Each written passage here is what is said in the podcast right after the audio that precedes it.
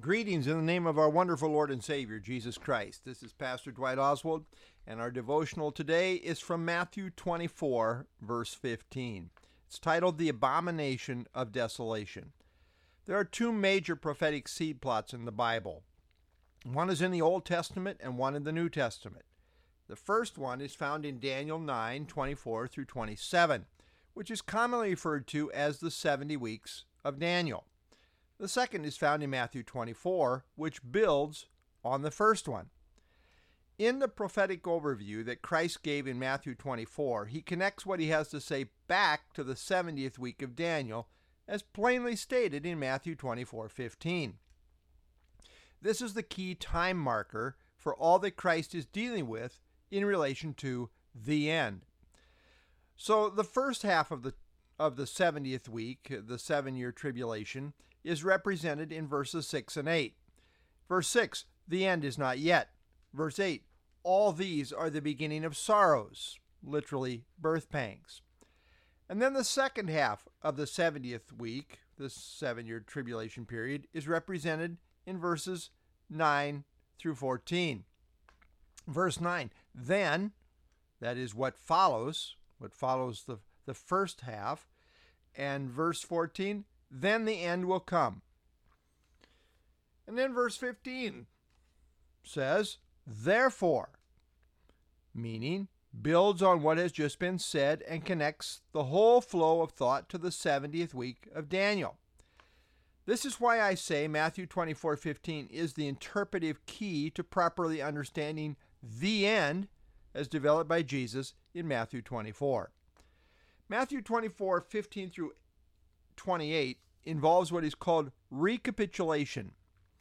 John F. Hart says, quote, by a, by a literary device called recapitulation, meaning a repetition with added detail, 2415 returns to the midpoint of the 70th week of Daniel. This technique is like a flashback in time to pick up other details that the author wanted to add. The story of creation does this. Genesis 1, verses 2 and 3, uh, or rather, Genesis 1 through 2 3 covers the entire creation story. But at Genesis 2 4, the narrative flashes back, returning to the creation of Adam and Eve in order to fill in greater details. For example, how sin entered the world. End quote. Matthew 24:15 reads, "Therefore, when you see the abomination of desolation spoken of by Daniel the prophet standing in the holy place, whoever reads, let him understand. Therefore simply means for that reason and connects to what has just been said. It serves to further explain or build on what has just been said. Therefore is there for showing us that this whole discussion ties with what Christ now brings out in relation to Daniel the prophet. Jesus said, Therefore, when you see the abomination of desolation spoken of by Daniel the prophet standing in the holy place, the you in this verse is clearly generic and used in reference to the nation of Israel or the Jewish people who will be alive during the 70th week of Daniel. This is spoken prophetically.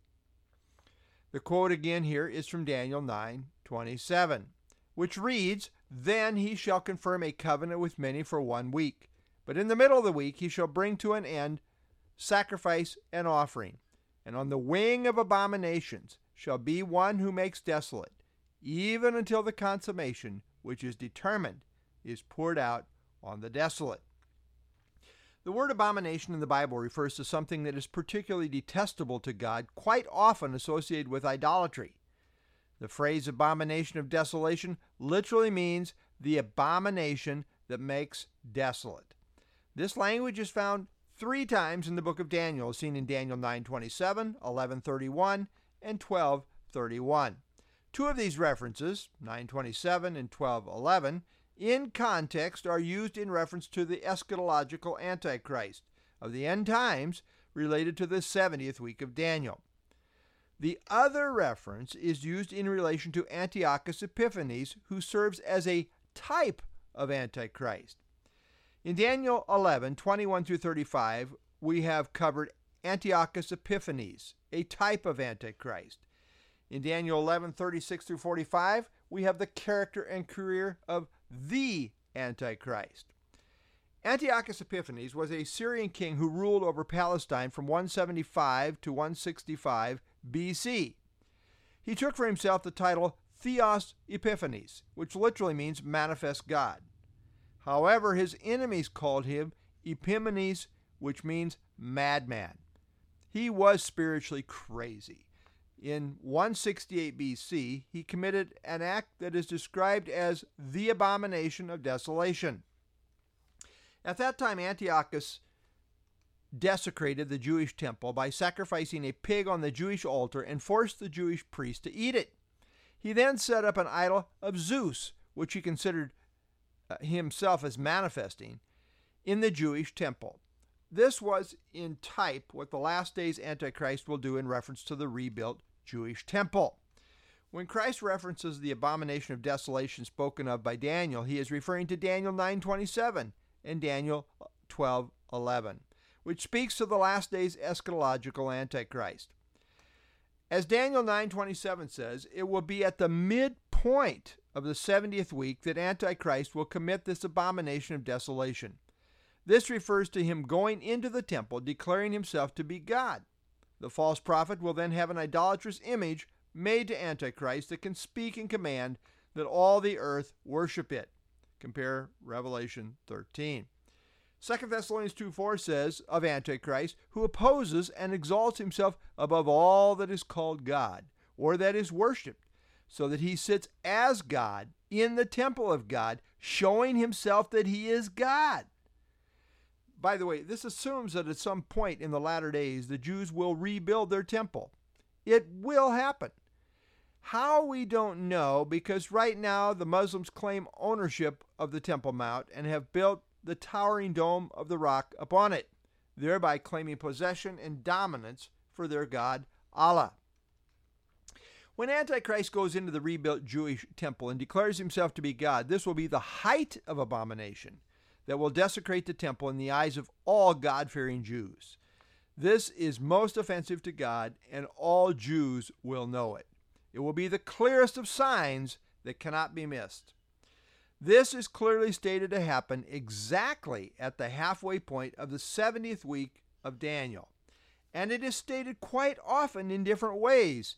Daniel 7:25 Then the saint shall be given into his hand for a time and times and half a time. Daniel 9:27 in the middle of the week. Daniel 12:7 times or rather time times and half a time. Revelation 11:2 will tread the holy city underfoot for 42 months. Revelation 12:6 1260 days. Revelation 12:14 a time and times and half a time. Revelation 13:5 he was given authority to continue for 42 months. All of these figures, middle of the week, time, times, and half a time, 42 months, 1260 days, all refer to the last three and a half year period of the 70th week of Daniel, otherwise known as the seven year tribulation period, as prophesied in Daniel 9 27. John MacArthur says, quote, both of the books of both the books of Revelation and of Daniel make clear that the Antichrist will tyrannize the world for a time, times, and half a time. That is a year, two years, and a half year, or three and one half years. Clearly, the events described by our Lord, by Daniel, and by John must refer to the same great Holocaust at the end time, just before the millennial kingdom is established on earth. End of quote. This abomination of desolation act is a major marker in the tribulation period that all hell is about to break loose for, for Israel in particular. But then note the parenthesis footnote. Whoever reads let him understand. This serves as an official notification to those Jews living at this time that this is the clear signal that it is time to run because it is now going to be open season on the Jews. Again, John MacArthur says the exhortation, let the reader understand, reinforces the fact that Jesus was not giving the warnings in the Olivet Discourse to the disciples themselves or to their generation but to believers in the end time who will read those truths in Scripture and thereby be enabled to understand the trials they are enduring.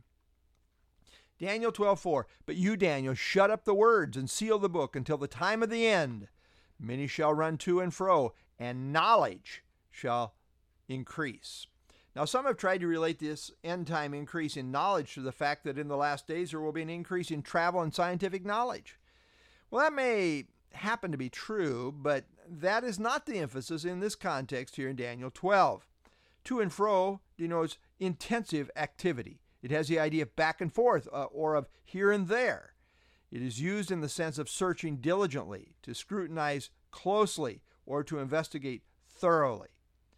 In this context, they are poring over the prophetic scriptures and the book of Daniel in particular. They will intensively search for answers to what is going on in the world.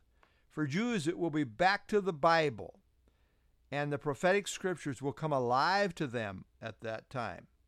The context here relates to the time of the end when the book of Daniel will be opened and unsealed in terms of knowledge increasing.